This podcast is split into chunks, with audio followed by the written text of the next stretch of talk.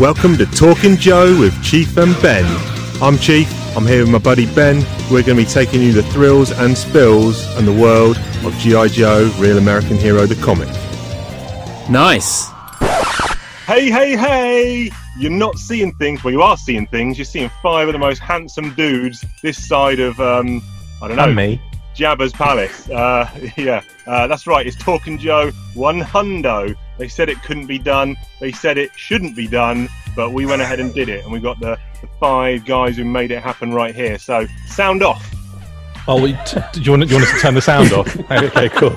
That's actually a good idea, guys. For anyone listening, now is a great opportunity to turn your sound off. Yeah, listen for 90 minutes on mute. Ben should go first because he was the first. He Yeah. was your first ex-wife. How you doing? What are you up to? How's it going, guys? Happy 100. I, I can't believe uh, Chief has made it. And he's got his four evil exes here. Like a Scott Pilgrim comic or something. If we're gonna date, you may have to defeat my seven evil exes. You have seven evil ex-boyfriends, Seven evil exes, yes. and I have to fight Defeat. defeat your seven evil exes if we're going to continue to date. Pretty much. Do we all, are you going to make us all like fight? Well, And then someone did pose a break into question of who would win in a knife fight. So that was one of the questions from the listeners, yeah. Not Oh, me. question. I'm, I'm telling you now, not me in a knife fight. That would be. I think, Mark, actually, you, you you posted some responses to that, Mark, anyway, didn't you? Yeah, do you want to hear them now? Yeah, go on, go on, read them out. So, starting with the first, it would be Ben would just enthuse about how knives, how great knives were when he was young back in the days, and, oh. and then Sounds about right. Chris uh, would uh, just come out with like you know an encyclopedic knowledge of like rare UK knife variants. That's not Uh, true. S S Jubs would uh, would dress up uh, uh, as uh, Stitch and, and have a, an, an unboxing of uh, his favorite knives live uh, on his YouTube stream, and uh, Chief would just come up with a massive Excel list of every knife ever, Spreadsheet uh, rank Chief. them all, Spreadsheet, yeah. and and I just wouldn't be asked until you know everyone else had had their go, and there's no one else left to get involved with this knife thing.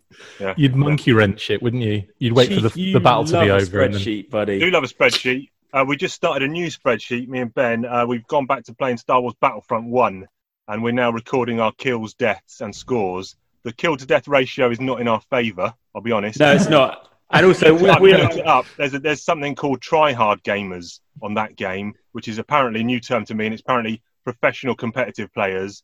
There's only about 50 of them left on that on those servers playing that game, but we seem to end up in a game with them all the time. Yeah, I think it's another case of Chief finding something that is fundamentally good and fun, uh, then just dry humping it to death, killing it, tearing it to pieces, and just moving on. And ruining it, ruining this it, man gets ruining through it for other people as well. Yeah. How can Yeah, we that's- take that's any, the other any thing. and all joy out of this thing? Yeah, you don't just ruin your own hobbies; you ruin other people's. Yeah. So yeah, Well, and you- that, you that's the witnessed mantra for Talking Joe, actually, I think. Isn't it? He witnessed that it should be in Latin under the badge. about an hour ago. Ben witnessed it live. We had a little game on Battlefront, and um, I got my balls in a vice. A white yeah, he was vice. getting his balls busted And, um, by Louise, and yeah, it was she great. was like Evelyn was watching a game of me playing Battlefront, and um, Learning. Louise came in and went mental, basically saying, "Why are you letting her watch this? This is so inappropriate." Blah blah blah. I heard it. It was great. Yeah, you were live We on the should- other end. We should pipe that audio in. I mean, that should be a new segment for the show. Chief gets his balls in a vice. Yeah, Just, dude, get on, on your iPhone. Just get audio notes. Next time she's going at you, just hit that record. yeah, yeah. That's good for two reasons. That's good for podcasting, but will also stand up in a court of law if, it, what, if it gets to that. I'm just excited for the jingle that will come out of that one. Chief gets taught a Balls lesson. vice. Chief Balls gets in a taught a lesson. What, What rhymes did you with say? balls? What should you do? Um, Balls in a diagnostic. vice. Yes. Diagnostic. How are you? You're a busy, busy man. Thank you for taking the time out here. What have you been up to? Uh, I just finished editing a few minutes ago. Like, oh, I'm not even editing. I actually uploaded the edit that I did. I was up all night with it, pretty much. So Okay, yeah, I'm going to just come to you quick. I'm going to come to you quickly. I will go to the other guys. Ben won't care about this. S Jubs won't care about this. Mark will have an opinion. You'll have an opinion. Um, I Fan care, Fan butt First munch. Friday. Flint and Lady J. Uh, classified views. Hundred percent, love them. I've seen them, Chief. What are you Yeah, no, doing? but you're not caring? bothered. You're not collecting. I'm just saying you're not bothered. Just because I'm not buying them doesn't mean a man's not bothered about something. Okay, all right, fine, fine. But uh, good choices, and Hasbro seem to have learned a little bit from uh, feedback from the peeps buying them because there's not too much of that gold trim stuff. And That actually, that actually kind of phased out after the first wave, pretty much. And I think um, we, I had an interview with Lenny, the designer, drop name drop Clang, and uh, he um, basically explained that you know there was a lot of feedback and them like looking at forums and and and fan reactions and stuff, and they they kind of phased that back a little bit. So yeah, he, uh, he kind of, I think he he explained it as wanting the first wave to be kind of like premium uh, that kind of like you know brand new fresh looking and and so the gold was kind of added to it to kind of give it a very high end feel um and then i I'm, you know i in um, i think though that you know it was it was phased out basically though But but particularly good, on the good choice gun. of figures. Yeah. so, It's so Flint, Flint's, The Golden you know, Joes.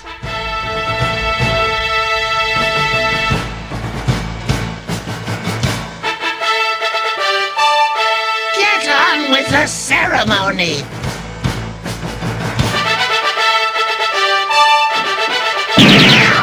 Guys, They- I see they really people with beverages in hands. Are, are we are we having a toast just yet? Oh yeah, go on then. it's just go on it's just the morning Bloody well hope so. Oh, what's he got here?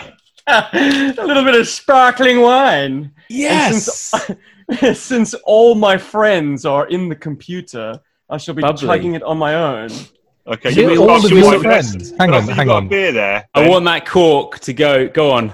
stephen are we Oh, all of your oh. friends did you just say Yeah, yeah, they're all now virtual. Yeah, I've Yeah. got a BrewDog. cheers All right, well, Nice. chin chin, boys. Happy Um, 100, Talking Yeah. Joe. I, I toast this. I toast this episode with a pint of wee. oh goodness me chug chug chug Drinking it now. That would put hairs on your chest. It will probably put hairs on other people's chests it's that strong I've, Um, I've probably yeah look That would, Yeah. that would probably well. cure COVID. all right. Yeah, that's the cure. That's why I don't have COVID. Drink your own wee. Um, No, it won't. It won't cure COVID. It will mutate it into something even more. COVID 20. Yeah. Um, S Jubs, how are you? Straight from the bottle, Mm. looking good. Yes, straight from the bottle. Uh, well, like I say, I've got no one to share it with, guys. So, and besides, I, you know, you I'm drinking for two because the wife ain't drinking. I was going to say your your wife might have been saving that to wet the baby's head with, and you've just blasted it open on a hundredth anniversary of Talking Joe. with Not a cheap and cheerful seven dollar bottle, Ben, my friend. Oh, no, you're gonna get this is something- a shit. Okay. Could have christened a boat with that.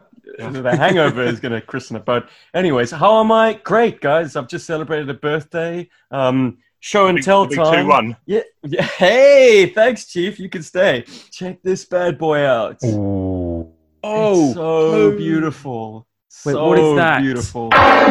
Steven Spielberg presents Back to the Future, a Robert Zemeckis film. Marty leads an ordinary life. No McFly ever amounted to anything in the history of Hill Valley. Well, history is going to change. And 1985 is not his year. But Dr. Brown is about to change all that. Are you telling me you built a time machine out of a DeLorean? This What is the it? Play- this is the Playmobil. Oh, the Playmobil. It's the Playmobil. Playmobil one, yeah. I oh, so. it's so nice, guys. And they're giving that license out to anyone nowadays. Oh, but Playmobil is such a high quality product. They did very, very right by you it. seen the the the NECA toys that they've? Hey, Well, that's cool. it's Yeah, very that's rad. Yeah, Does the it get NECA up to figures 88? good, Yeah. Does it get up to 88 miles an hour, or Maybe on a downslope. I'll try it out yeah, tomorrow. maybe, maybe out the window? Rubber tires, pal, and of course they Oh, they hover- flip. Nice. hover mode engage. Oh, so it's the Mr. yeah. Fusion one, is it? Nice. Where we're going, Well- we don't need chodes. Yeah. It is what you make of it, Ben. I mean, you know, this can be uh, Back to the Future Part One or Two. It's got the old fishing rods that you can jam in the back there. Brilliant. Oh man, Hot rod's fishing rod. Thing of beauty. I really have to pick up the Playmobil Advent calendar to get all the additional accessory pieces. Oh, and wow. things. Oh man, But they've I screwed got- you there, haven't they? Fucking hell, money makers. I got one of these. First one I've ever. Oh, Special Corps. Don't nobody Well- call it Steel Brigade. Oh, did you do a video? Did you do a video on that dude? I SJ? did, and, Yeah, I and saw what's that. more, have you guys Brilliant. seen these? Yeah, the uh, the kind of Repros. repro cards. They're brilliant, aren't they? That's my freaking name up there. You can't Yeah. see it really, but it's Steven Jubber, the steel. I mean, the what do you call it, Chris? Special Corps. Special Corps member. Yeah, yeah. Oh, no, that's so you're right. It's it's Steel Brigade, but it's amazing. Good toys, good toys, boys. Very Anyways, good. anyone else got some Is show and tell? Is that the save up your tokens and send away dude? It is. And then you give them the information though. Yeah, yeah, yeah, yeah. Well, you'd ah, fill out this sort of pro forma like. I never fields. got mine. No, neither did I. But I. I think I was a bloody idiot. I mean, nine years old, and yeah, I thought they would honestly send one to South Africa. Jokes on me. But anyways, uh, finally got mine. And Brilliant. Nice. That's Wicked, cool. wicked. Um, That was my favorite figure as a kid because I thought it was me. Yeah. um, It's an Funky interesting Bunch, line of question. I mean, who is this? Do you army build them? Do you treat it as you? Like I every think you treat it as you. take. Yeah, Yeah, but but it's such a faceless legion in most people's imagination that like, how do you treat it as you if there's an identical, you know, b- brigade of them? Effectively, it's lots of people, therefore army builders, isn't it? Pretty much. So uh, it's just it's just an easy way for Hasbro to say, "Hey, kids, Yeah. get this and pay five quid for it," and you know, I guess practically speaking, the only person army building these is Mr. Bobby Vella. The rest of us have to make do with a paltry one or I don't know, not even. Anyways, yeah, I've who's only next? got five. Uh, modern, Funky Bunch. Oh, the modern latest ones. I've got member- twelve of the modern ones. Yeah, of course, at least. Um, Funky Bunch, latest member of the Talking Joe crew, still with us after five episodes. You're going well. Uh, Cobra Commander's joined the fray, but uh, how are you, Funky Bunch? I'm all right. I've got my special uh, Snake Eyes hoodie on. Oh, today. Oh, nice. So I'll, I'll have to take my earphones out to do this, actually. And you'll have to shut the hell up. What does it zip all the way up? Does it? That's Oh, right. amazing. Oh my god. That's wicked. Street rat. So, yeah, there we go. He's doing well. I'll get you, Cobra Commander, in sign language. You could definitely hold up a spa with that. That's wicked. That's wicked. That Obviously- Cobra Commander lid is fantastic. Uh, what's the RRP on that? And what's the deal? Twenty. Yeah, how do we get one? That's a target. What is that? Hang on. Uh, that a because Target I've, uh, exclusive? removed. I've removed my headphones, so I can't hear you guys properly. Doesn't look like it's something. Basically, you get in it the UK. is a uh, GameStop. Uh, I think a GameStop exclusive because I haven't seen it anywhere else. This and a Snake Eyes one, which I've got on order, which is coming soon, and they retail for I think 120. I think it was uh, Chief, 119. I think you need that. Yeah, that's, they I, come- I didn't look, it realise it was comes- new. I thought it was like quite old, but that's a new one, is it? Yeah, it comes with this really cool stand as well, which is uh, pretty dope. Hang on, let me just show you. Well, you've So got you got Ben, you you've got good the, uh, visual through the Oh, the what- other way, the two way. Yeah, it's uh, it's a yeah, it's a, it's a one way, so uh, you can see out of you can't see out of it, but yeah, everyone can see your face. No, like a, the blast shield on Luke Skywalker. With the blast shield down, I can't even see. How am I supposed to fight? yeah, exactly. You can see out of it. It's like if I do this, you might be able to get. Yeah, you can see it's. Oh yeah, yeah, like- yeah, yeah, yeah. Wicked. You can yeah see quite clearly through it, and then the other side is that kind of mirrored kind of thing. But you can. When I had the light on me last night, uh, doing the uh, Full Force Weekly episode. Uh, you could literally see my face like clear as day through it. It was the, it was the funniest thing. But it's it's beautiful and it's got the the kind of stripe on top which uh, Larry Hama described as a uh, and like i i- this is where the c4 is kept so if anyone tries to tamper with the device the c4 goes off uh, only I always questioned the logic of having your leader's head explode. he's he's walking around day to day with C4 packed in his helmet. Right. we've all well we've all been there mate we've all been there Um, ben, you've got the Boba Fett helmet. You, I thought you were going to go down a train of getting these life-size replica helmets at one point. No, but I'm going to get the the Black Series um, Rebel Pilot helmet. That looks really good too. oh I don't yeah it know- looks gorgeous I don't know how what other ones they do, Chief. I think it's just Boba Fett and that one. I think they do a a Boba Fett like a Prototype. prototype, one, which I actually think looks quite you know it's quite cool. the white one Mm. Boba Fett.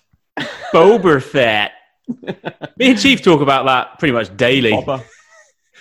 Yeah, It's like The the Boba to in the be correct- correct- Right. Yeah, Boba Nah, Fett. just between the two of you, I think.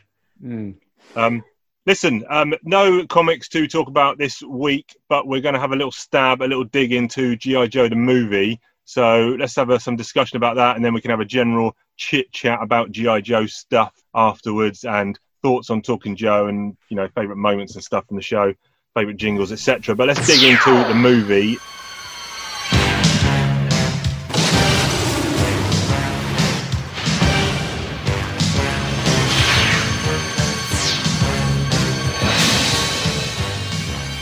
I haven't. I, ha- I watched it yesterday, and I hadn't seen it probably for about twenty-five years.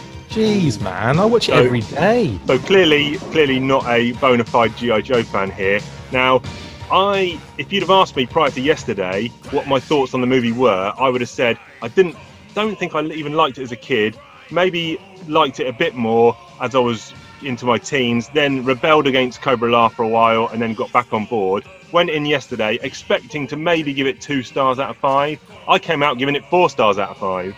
Yay! And, Yeah, and the re- I credit I, I credit that to two things. Number one, and I spoke to Ben about this offline, is I have no real sentimentality or nostalgia for that movie because Just I hadn't mentality. actually watched it for ages and don't remember really watching it as a kid. So I'm almost separated from it. So it wasn't a childhood thing that suddenly I was down on. It was like a new, fresh thing. And The second thing I credit my enjoyment to is having recently reread the Tom Scioli Transformers GI Joe comic book series that me and S Jubs did a did a podcast on, and this is very much in that mould of just being wacky, wild, balls out the bathtub, crazy, um, and that really resonated with me, and that's why I, I really enjoyed it. But um, Was it buzzing your berries then? buzzing my berry, he's uh, pumping nuts. lucky you got any berries left, my friend. Yeah, they're in the vice. But um, I know, I know a couple of guys on here might not be so keen on it, and a couple of guys might be quite high on it. So, um, Ben, I know you told me this is turd.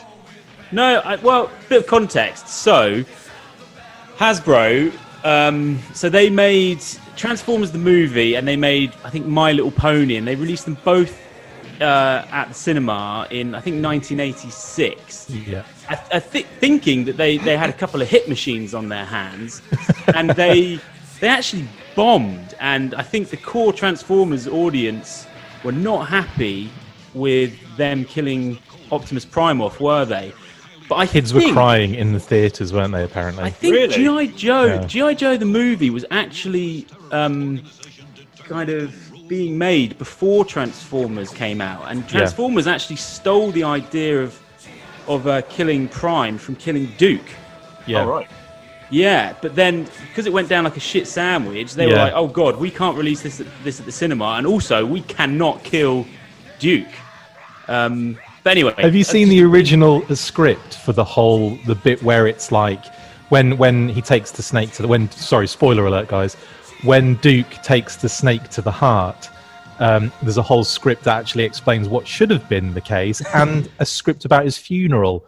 And the funeral part is mind-blowingly bonkers. Like it's like a sci-fi kind of funeral thing where they have where they have his coffin on like um like uh, uh, like jets or something like you know like the kind of flying it was honestly it's so weird. You just have to read it uh, Wow. but um, it's out there you can kind of What- search for it But what find it. made what made you then not particularly like it as much as you probably well, did? I as a kid? get, yeah, I mean, I've seen it hundreds of times as a kid, and then obviously a long time without watching it. And I just think it's one of those roulette things of sometimes you go back to stuff and you wish that maybe you didn't go back to it. And I went back to it, and I, ju- I just really struggled with it. But I do love the cartoon, and I do love um, Arise, Serpentor Arise, and Pyramids of Darkness. yes And I tended to watch those a lot more than I did the movie. Bit more boots on the ground. I just, with the movie, I know that you like zany, but I don't necessarily think that's coming from like a super creative, amazing place. I think it's coming from more of a sort of corporate place of trying to shift toys.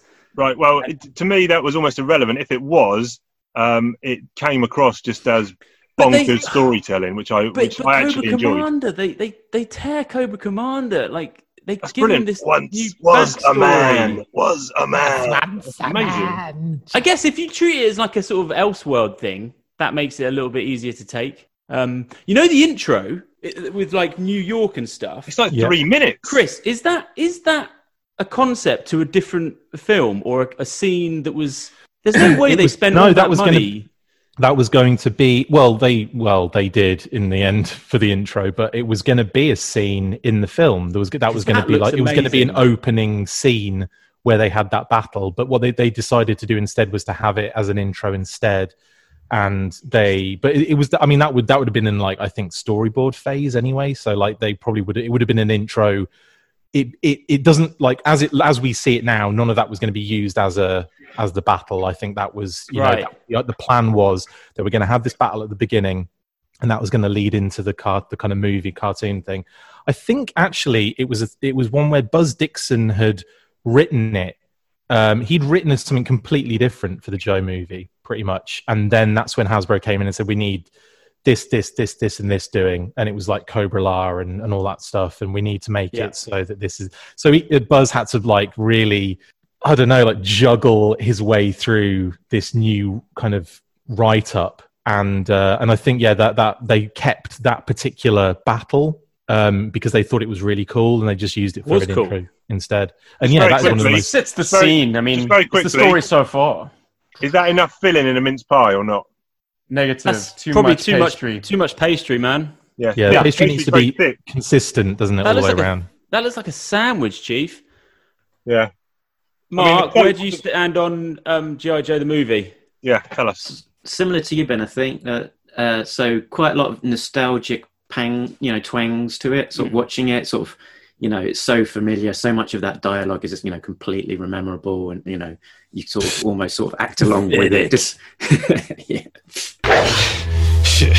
Pathetic. Don't bother to unpack. Uh, yeah, classic line. And then, uh, yeah, yeah, but but actually, watch trying to watch it objectively and remove yourself as an adult. Because yeah, I've probably not watched it for the best part of thirty years or something.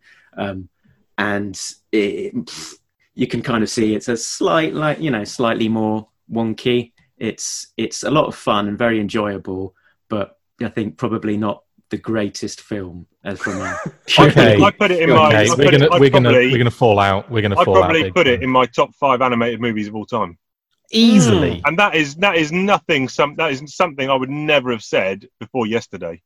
Yeah, but I think Chief, every time you watch it, Animal Olympics. you're every time you watch it, I think it would lose half a star for you. I don't know. I just like all the characters. I mean, I love Beachhead in it. He is incredible. But the characters don't get any. The, the characters, there are no characters in it, Chief. They don't get any Renegades. time. They don't get any time to do anything. I disagree myself. S Jubs, weigh in. Uh, it's untouchable thanks to nostalgia. Right. I can't view Yeah, it there is that- at all. Yeah. Okay. Yeah, uh, it was my introduction to GI Joe in animated form. Like GI, the reception of GI Joe was very much compartmentalized in South Africa. It didn't all happen at once. Like we had the toys, and they were the sort of latter '80s toys, and then at one lone video rental place there was GI Joe the movie, which I rented so many times. I'm sure they retired it. So that was that was my tutorial in how to play with GI Joe. Problem Hmm. is, I didn't have Golobulus. I didn't have Pythona. I didn't have the Royal Guard. Well, no one had Pythona. But I mean, I didn't have any of the core characters of that era. I had Repeater and Shockwave. I didn't have uh, Yeah. Tunnel Rat and Big Lob. It's like, what do you do? But I had a needless Big to Lob. say, did you now? no um, anyway, it was just a it was just a, a, a fascinating return to, to watch it after all those years to get it in like DVD format and then show it to my friends who I'd kind of grown up with and played GI Joe with, and they were like, "What? Beachhead sounds like that." Ha! yeah. So it still it still resonates massively with you. Clearly. Clearly, yes. Look, Yeah. it, it also uh, it was it occurred to me the other day that it was for anyone growing up at the time that was like Cobra's first anthem and probably greatest. I mean that opening sequence, that music. I'm sure we can all hear it in our minds now. But Yeah. I can't to GI all, all Joe I can the hear is the, all I can hear is the action force version Action Force international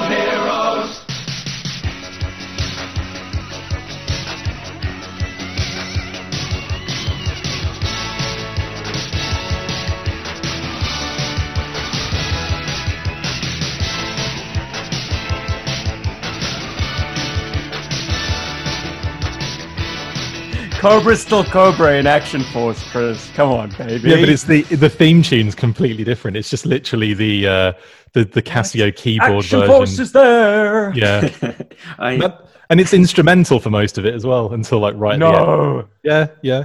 Bizarre. Okay. So I, I was well, doing when I was doing my research uh, online to see what you know people people making of it. Or there was a few comments dotted about the internet saying that the Action Force version of the uh, theme was was better, and that the the words "full force scan" better. And I was wondering to myself as I was reading them, is is are these breadcrumbs that Chris has left all over the internet somewhere? I will say though, I think the the standard series intro theme is better at Action Force. I don't. I'm not a massive fan of the kind of super laid back jazzy style of the original theme.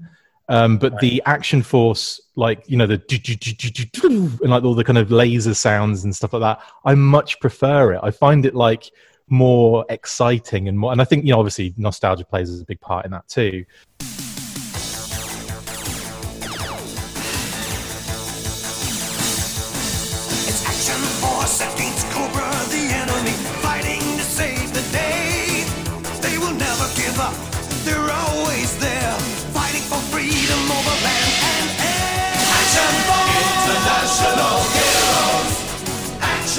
Force are there!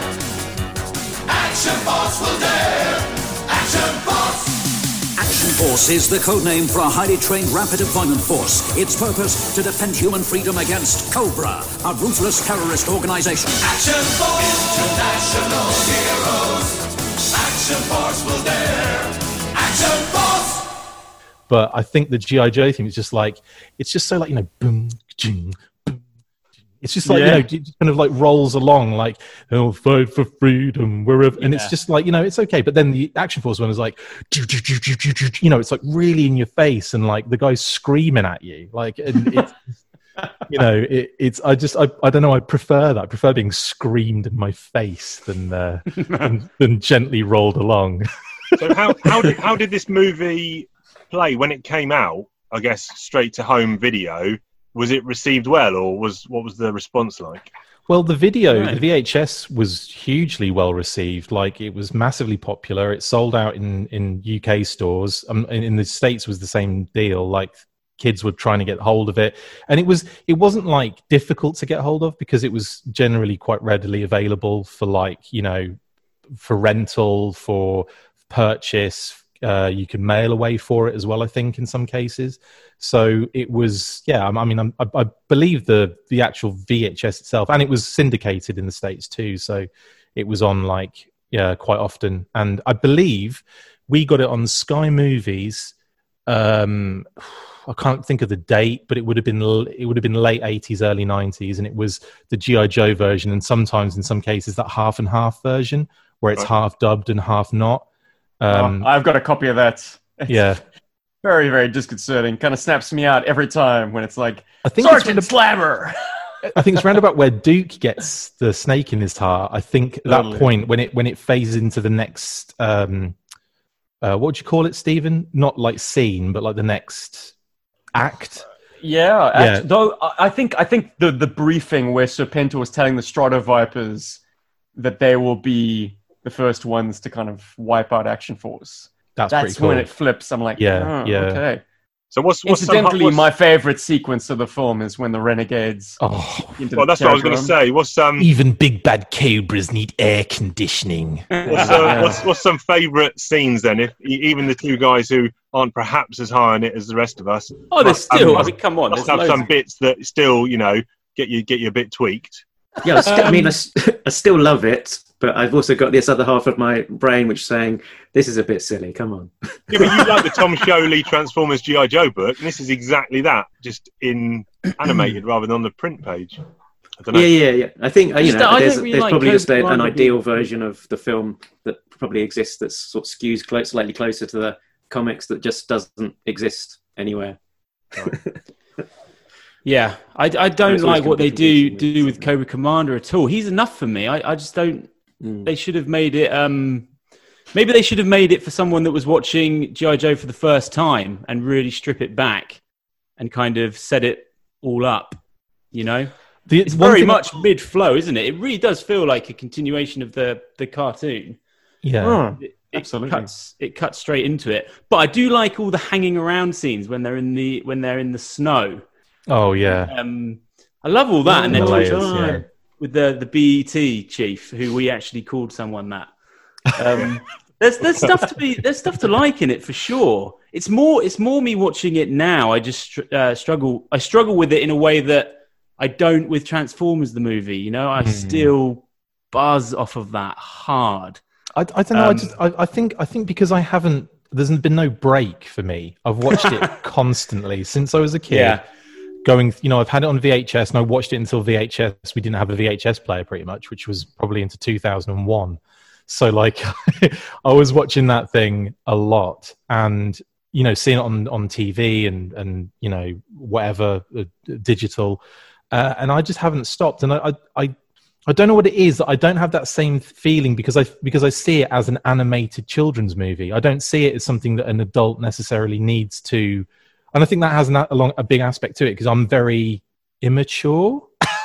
I'm very like I'm always kind of. I, I think I'm always going to be the same um, eight year old kid inside, Mhm. and and like I don't think that will change. I still wear Toys R Us hats and like buy toys by the the Yeah, mate, you're in you're in Yeah. good company right here. I- Come on, we're five old boys who play with our GI Joes. Come But on. I think I think with regards to that, some, sometimes it is like that, and most of the times it is. And on this occasion, unfortunately, it wasn't, and it kind of upset me a bit. But um, Maybe I, Yeah. I think is there an, is there an element there where you're putting it on a pedestal from that from that era, and then when you come back to see it, you're like it doesn't quite reach the potential that you thought it did. I found the same thing actually with Thundercats. Uh, I find that's like it's a br- again intro of absolute perfection. The cartoon I don't always necessarily think lives up to that intro.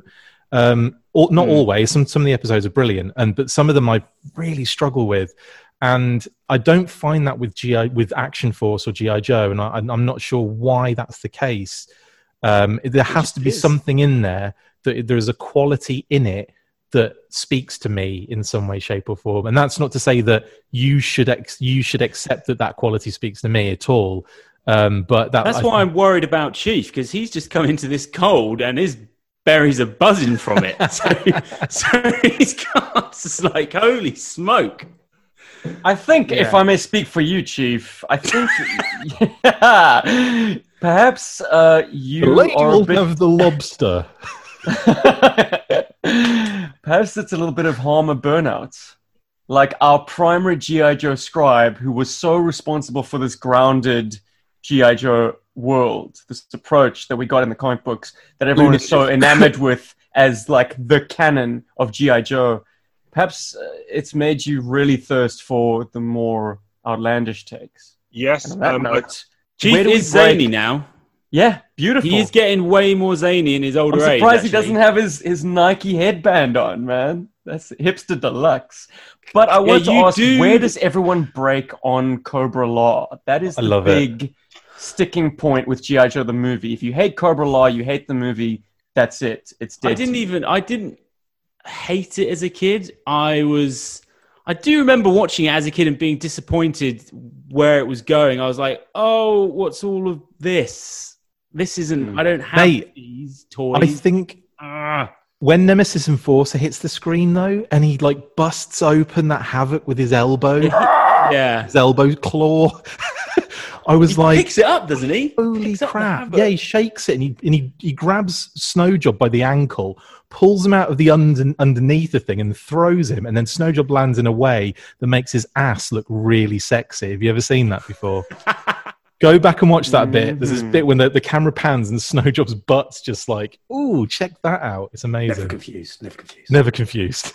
yeah, no, I think I think there's something in that, um, especially because I feel a general GI Joe burnout, not just from the comics. I think having you know credit to burst, isn't it? It's all the credit, credit to S Jubs and um, Diagnostic that they've been doing it for X amount of years. I think now having done hundred episodes of this show and um, having got back into uh, action figures by buying the Joe classified line and all that jazz. Chief would like to announce his retirement from GI Joe podcasting. Happy 100, everybody. No, that's, no, I'm that's just true. fed That's- up with that's- it. Says That's, that's true. Once we once once we get to like end of Snake Hunt issue two seven five, which Whoa, is probably in whoa, about whoa, Hey, hey, I beg your pardon. Careful. You kiss your mother with that Mark. Be careful when you say that, okay? Try and separate the words a bit, yeah? Jeez.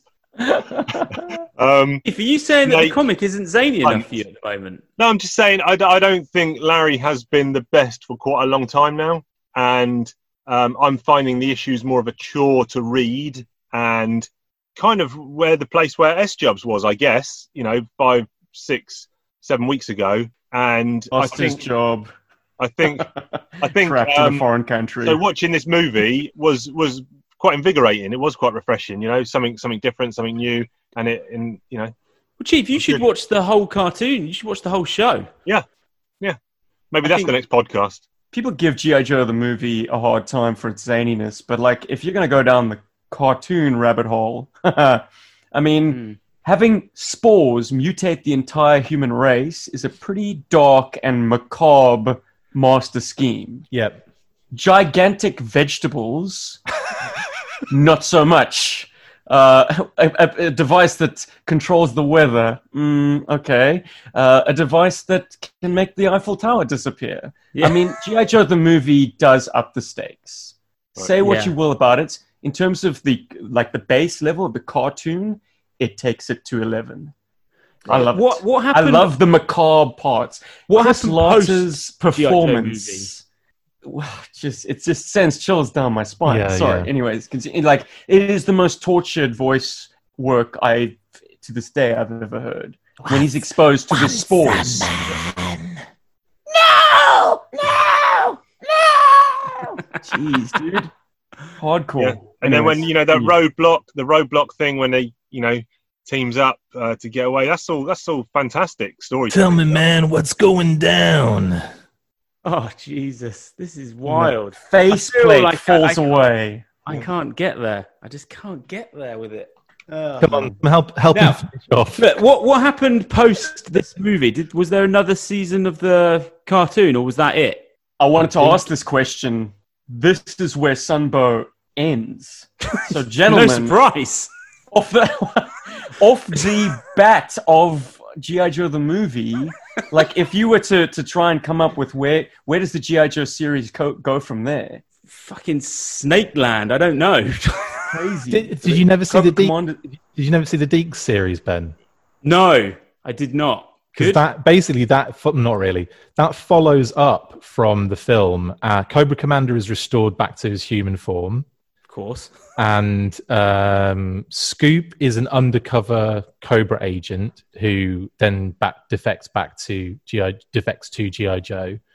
Um, there's lots, there's, but it, but the the actual series itself is so low quality. Like Ah. the the animation kind of drops a little bit. The um, the storylines, the voice acting, it all kind of goes a little bit south.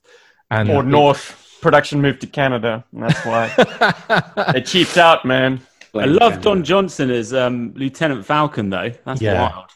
This is what I want to ask. Like, if there had been a Sunbow season immediately following G.I. Joe the movie, it pro I mean, what DiC did, Chris, I'm sure you'll agree, is it quickly like eroded every, you know, everything that the movie had kind of set as a Yeah, it precedent. It, It quickly like, returned to like a base level of G.I. Joe versus Cobra, no Cobra-La, and Cobra Commander's back in charge. I mean, that it completely disregards his his like mutant Snake Man origin because you can see in the eye slits he's he's a human again. Um, anyways, if we had Falcon at the helm, Jinx is his girl, Duke possibly dead, I don't know. Like if they'd stuck to their guns and kept him killed off, uh, what then? Yeah.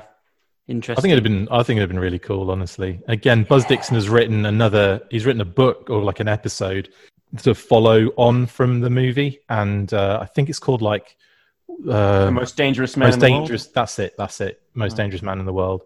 And um, yeah, that's that's really cool. That's that's a lot of fun as well. Like you know, and you could see where he wanted to go with the cartoon, um, Jeez, where you it, get where on it that. didn't go. Yeah, yeah. Seriously. G.I. Joe 1988. no, I'm just I'm just looking at some questions. We had a load of um questions come in from the listeners, and one of them was related to um, who would you voice?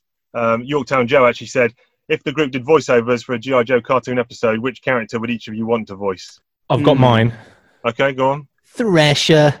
I was going to say I, probably a Dreadnok for me. Don't know which one, but they just Probably seem like the easiest one. I'd be Thrasher because I want to go. Savannah, I didn't know it was you. That's what I. were, were you doing that while Kate was cosplaying? Tetris? Yes, constantly. Take the time. That is a great line. Seriously.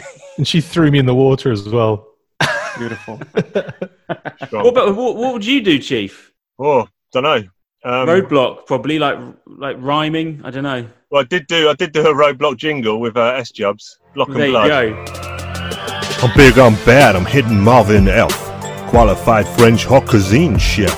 Busting out tunes in the local church choir. Now check out my homie, he's such a live wire. Blood by name and blood by nature. Sebastian to my friends, but you can call me Major. My mind is tactical a shiny steel trap, so don't get in my way or give me none of your crap. You probably just do the entire intro sequence and write a few songs. You just score the whole thing. Write the theme tune, sing the theme Yeah. tune. That was actually that was actually another question. Uh, what's your favourite jingle? Because I counted up. I think there's been over twenty jingles on Talking Joe. Blimey. It seems like I hogged hogged all the limelight of singing them all. Uh, couldn't get you out of the booth. beats for me um, on some of them, but uh, yeah, I don't know. I I it, as a point of fact, what what is has anyone got a favourite jingle? Action of figure mine? fiasco. Action figures. We all love them. We all love them. Action figures. Oh yeah. They bring us joy in our daily lives. Bring us joy. Action figures. Yeah. Evoking memories from our childhood. Childhood. Now we're grown and we just can't stop. Just can't stop. Buying plastic till our wallets pop, pop, pop, pop. When will it end? Who can say? Who can say? Cause action figures are part of our DNA. DNA, DNA. Some people say maybe we've gone a little wacko. But action figures bring us joy like a rainbow. They are so hot like a splash of Tabasco. Now it's time for action figure fiasco. Now it's time for action figure fiasco. Action figure That's fiasco. not a jingle. That's a song. Yeah, for the sheer audacity and ghoul of playing the That's full a single, thing mate. every, Every episode. time. Every episode, yeah, you get the two and a half minute That- song every episode. That 15 second button is just getting mashed, I reckon. They're like, love I've the- already I hit love it. the- I've hit it three times. but I it's love the still music going." video that accompanies it as well. Oh, right, yeah. Oh, Friggin' green screen. version one music video. There's a Oh, are you few doing the different second one, are you? versions. I like the first one. Jeez. Right. Very partridge. It's great. Yeah, yeah. Oh, it's so partridge.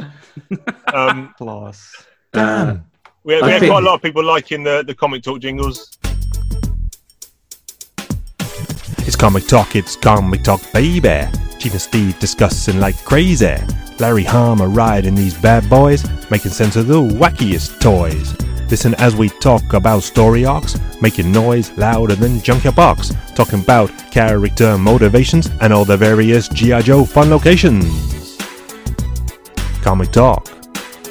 Larry Hama. Chiefy Two Shoes. And it ain't no party like an S job party. Um, and the toy talk jingles. Mark talks about toys, ho ho. He talks about G.I. Joe. He talks about all the toys from the comic book and the animated show. Mark talks about toys. Mark talks about toys.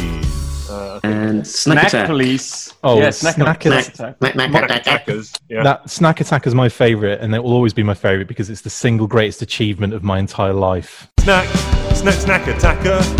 Chief and Chris, like Han Solo and Chewbacca, are traveling through hyperspace to get some snacks. Snack, snack, snack, snack, snack, snack, snack, snack attacker. Snack, Good one. snack, snack, attacker. I was, I was when, when you, because you only sent me the lyrics. You just sent me like you singing this song, and I'm like, this needs some sort of like, you know, like m- like motorbike revving, like you know, getting like getting faster and faster kind of thing. And then I was playing through like the some key software instrument keyboard sounds, and I'm like, there you go, there it is. Oh, and I was like getting really excited doing it. It was like, usually I'm just like, oh god, I'm like, I have to listen to Chief again. And this one, I'm he like, pumps them out. Jesus, Chris. I mean, I was getting a guy- message every week, and he was like, he was like, I know you're editing the show right now, but can you squeeze this jingle in? I'm like, you son of a. Three hours later, after like compiling this, like, you know, like trying to find the instrumental for um, uh, Club Tropicana or whatever it was that I used for uh, retro, Retro- gaming. oh, yeah, um, retro gaming. What I'm In fact, I just think I used the intro to it. I don't think it's an instrumental. I think it's just the intro. I'm retro gaming, that's what I'm playing. So don't be shaming, cause then you'll be failing. Nintendo power, not in the shower. Sega for the ages, ghouls and ghost rages. Atari Jaguar, how did it get that far? Sony PlayStations gave me sensations. And now I have to go and do some retro gaming. I said retro gaming, and I'm out. Before and um in. and of no help to you is once S Jubs came came on, I actually started sourcing the background uh, music then. So douchebag. have, have you got have you got any favourites, Mark? Uh, just a snack attack beverage for the show. Beverage for the show. Beverage for the show. Beverage for the show. Now I am gonna go do do and drink my beverage for the show. One that, I'd, yeah, once I had the pub podcast, I'd be sort of just walking down the road to myself. Chief, you know you can self-release stuff. You can, you could, you know, release this stuff. Release this album, yeah. Yeah. Might li- need a little bit of auto tune at times, but apart from that, I had there was one there was one I was doing, and I was uh, I kept pinging it to S Jubs, and you kept saying. No, you need to go a little bit higher. You need to go a little bit higher. And I did one, and he says, "Oh, that's too high. You need to come down there." dude, yeah, yeah, he had his nuts in a vice for Which sure. Which one was that? time. I can't remember. That was um uh um the Men in Black, whatever it was. Oh, MVP. MVP. Yeah. Yeah, I'm not going to sing that now for sure. Um, I can't. I was trying to find who sent that question in, but I can't find it. Oh, I was Mate Mylar. It's actually Mate Mylar, friend of the show. Mate I Mylar. tell you what, if you released that album, it would be like one of those now four tape cassette jobs, wouldn't it? Like it would be an absolute heft of an album. Yeah, because each one, each each 30 second jingle would have to get beefed out into like a three minute tune. So Oh Which yeah, is no problem for you. I'm looking forward to that. looking forward to that edit. I look forward Well, to I- the cover and the sleeve notes. I said offline, uh, I don't know if it was to Ben or S Jubs, um, about a week ago, I think I said, um, my plan for 100 is I'm going to write a full song. I'm going to get each one of the co hosts to sing one of the verses. Uh, and then, Like we are the world. yeah. Imagine there's a podcast. Well, that never it's happened. talking Chief. Joe. It's talking comics. It could work. Um, What are the questions you got there, Chief? All right. Uh, well, have you got them to hand as well, Funky Bunch? Because I'm struggling to uh, find the email. which, which, well, we so did- what's new? yeah. Oh, chief. This is from Gary. Gary says, "What character do you guys feel is the most overlooked in regards to story potential?" I'm going to go first. I'm going to say Hit and Run because I think he had such amazing, like a, an amazing write up in the file card that never really got fleshed out. Not that that needs to be fleshed out at all, but like his personality never really got fleshed out. He was in a few special missions, but not really like. You know, he's not not really utilized that often, and I kind of feel like Takes the prize for the most tragic code name of all. When his parents time. killed in a car accident, Oh, Yep. and he's called Hit and Run. Yep. Mind you, Oh, burn. skid mark's pretty tragic as well. Yeah. or trademark in the UK, as we uh, as But I do, you, always do you feel like figures from that era did get um, lots of time and attention, or is he just one of many from that time? well, he's one that I think I would personally would love to see more of. Yeah, for sure. There's, there's a lot that didn't get- Lightfoot. Yeah. Come on, Chris. Well, Lightfoot, funny enough, like Hurt people kind of, people do uh, like associate that with me because I, I make it as like a personal joke. I, I cosplayed as him because I thought it would make an amazing cosplay. Like there's so much like uh, ridiculous like aspects, like the, the the robot drone. And the reason I even decided to do a Lightfoot cosplay was because we went into Toys R Us and they had a Nerf Terrascout on the shelf, and I was like, I really want that. But I couldn't. I was kind of thinking, what the hell am I going to use a Nerf Terrascout for? Which is like a remote controlled, like gun, like fires Nerf bullets, and it's got a camera on it, and you can control all this stuff, and you can see it, and you can drive it off, and like stay where you are, and drive it round areas where you don't see it anymore, but you've got a camera on it, so you can. It's amazing. So I was thinking that Does would it make have a, a, a, a, a tank tread to it? yeah, Is it's that- got the tank treads and and they and it like that you can spin and and do all. It's amazing. Uh, it's it's an incredible toy and it's massive as well. And I thought that would be perfect for Lightfoot's drone, like his little um, mine detector drone. Oh And yeah, thought- dude. As mind blowing as the cosplay was, the drone just pushed it over the top, man. Well, So that was the only was- reason. That was the only reason. And then Kate made the helmet, which is just unreal. Like I, I don't know, Mm. she went into the gar- the garage for like, well, sorry, she went into the garage for like a week, and then she came out. and shed? There you go. And I'm like, what the? F- where? How? Like I remember you f- like she wrapped this. um She wrapped like cling film and taped around my head to get the shape of my head, and that was the last I saw of her for two weeks or a week. and then she comes out of the garage and she's like, "There you go," and I'm like, "Wow!" So like, yeah, that was that was mind blowing. But the the reason I'm sorry, the reason I'm talking about Lightfoot is because that was the only reason he's become such so kind of close to me. Is in, been in later years. I love the figure as a kid, but like that, it wasn't like you know, I wasn't thinking, "Oh, Lightfoot needs more time." Now I do, but you know, for me, I, I would say hit and run for myself. Right. Hmm. I got one. I think the character with the most untapped potential should be obvious. Mercer. Shockwave. Oh right, sorry. Has anyone done Mercer? It's oh, like you love Mercer. Mercer like was GI in- Joe Cobra, but in reverse. Yeah, he no was one's in. ever told the story of a true believer, Cobra Get him in the agent. film? Yeah, but we don't What get his more? origin story, his Okay. defection from Cobra, Yeah. and survival as a defector. Dude, and the you fact need that, to like, get on that. You could do that. I suppose, but I mean, not mainstream enough, Ben. Not Do you know- mainstream enough. You know, the only other time I've seen him that have any kind of decent time was in Special Missions Manhattan with uh, Beachhead Tunnel Rat, Cover Girl, Low Light, and Good they infiltrate crew. this. They infiltrate this. Uh, this is why I love the Special Missions aspect. And this is a this isn't Special Missions Marvel. This is Special Missions like.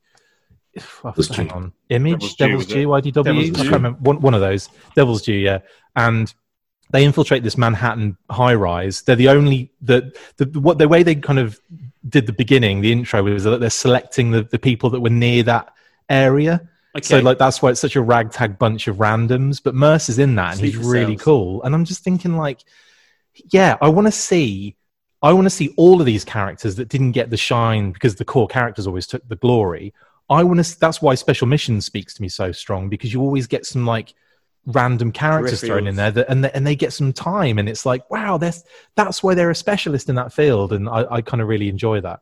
But yeah, Mercer. Do you feel like time. Mercer should be a card carrying GI Joe, or do you feel like they should keep him on a short leash? I mean, this guy could short leash turn yeah. tails any any moment. Like that's why he was a renegade. That's why he was never an official GI Joe. That's why he was under Slaughter's or Slammer's direct supervision. It's because Do you know? Do you know the French? don't know if we're trusting this guy. Driller?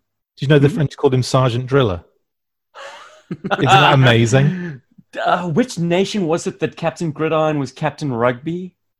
Oh yeah, Um, that spoke to me as a South African lad. Let me tell you. Oh, I want to get Captain Rugby. like, uh, I always thought. I always Safa thought. then. ja, my bro. I always Ek thought is, that ek's 'n in- Suid-Afrikaner, my bro. in um in a rise serpentor rise low light gets thrown a, like a uh, grenade by uh, monkey wrench and he throws it away before it blows up but he says something along the lines of i'm i, I prefer rugby and like throws it away Yes. and I, I always thought because it was an action force cartoon that they'd overdubbed rugby for like american football or something and it turns out no it was always rugby in the american one as well so yeah i, th- I thought that was quite in, quite interesting Well, didn't love Bush and Clinton play rugby? I mean, it, you know, it's a posh, posh American sport. You just expect baseball to be mentioned every five seconds, or yeah, Yeah. football. Guys, I'm just going to have to go and get another beer. Yeah, do it. Um, I'd, li- I'd like to have seen more um, Scrap Iron or Wild Weasel. I think. Scrap Iron's got a pretty nifty feature in Arise Serpentor Arise. He's kind of the the turnkey character. So Funnily enough, they both I'm get curious. good Go down that rabbit hole, Chief. They get good sunbow time. Uh, Wild Weasel's in Primordial Plot. He's in like you know featured because he's the one that kind of flies in and Yep. steals the uh, the the dinosaur bones, uh, the fossils and stuff. Yeah, that is a that is an incredibly ridiculous episode. Talking of like the fan the fantastical aspects of GI Joe, but yeah, But they don't get Yeah, much. They don't get much comic stuff really. Wild Weasel gets No. issue thirty-four. Thirty four. Yeah, yeah. But um, Has Wild Weasel ever been unmasked in any way? Has, are you asking if we got a weasel out? But uh, yeah, I think I think uh, I can't think of any time that he's had his mask off. No, his helmet off. Hmm. He's about as anonymous as you get. What about you, Mark? He's wait, waiting to happen. Yeah, Mark.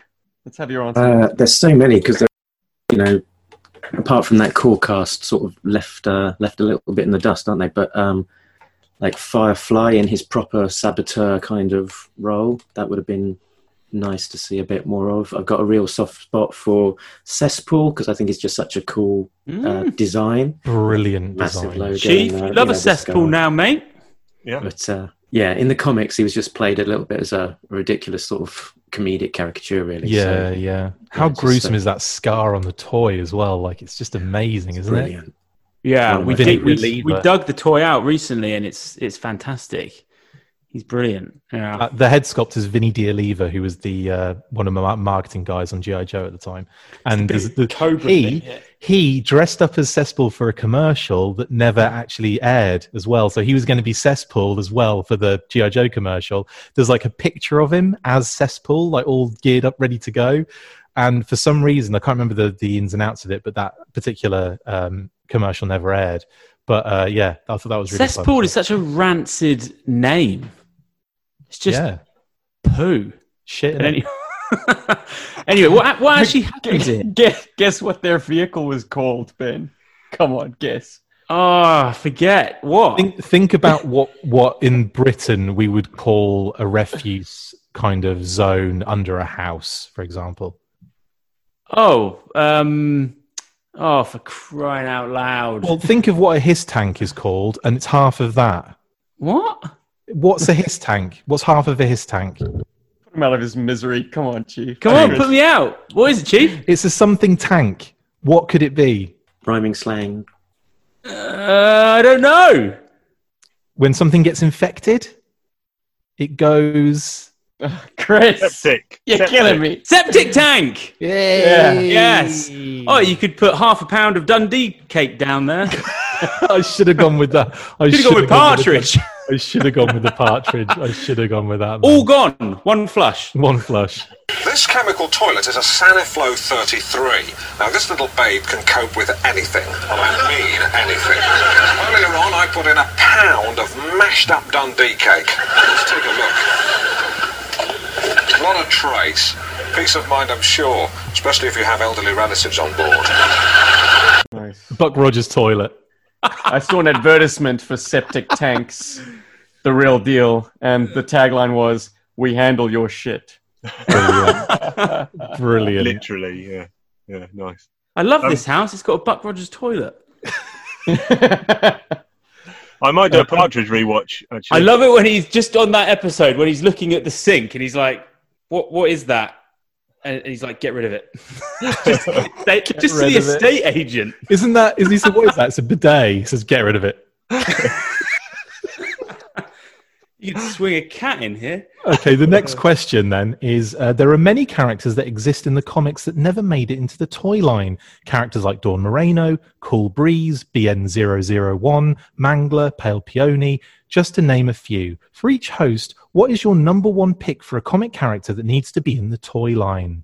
I'm going to pass on this one because I um, Hate G.I. Joe and don't want to do this podcast anymore. don't. Re- no, I um, because um, You like the guy from issue two? What's his name?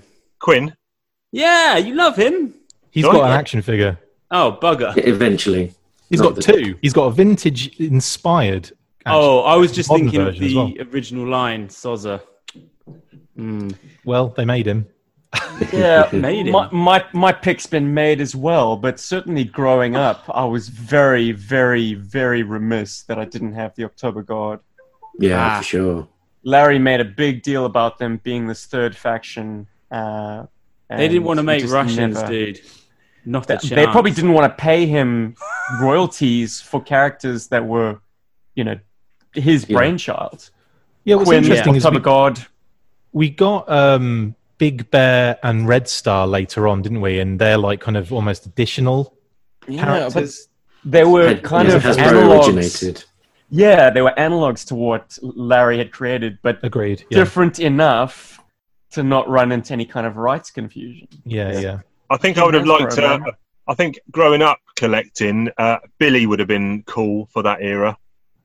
Mhm. Once again, a Larry original.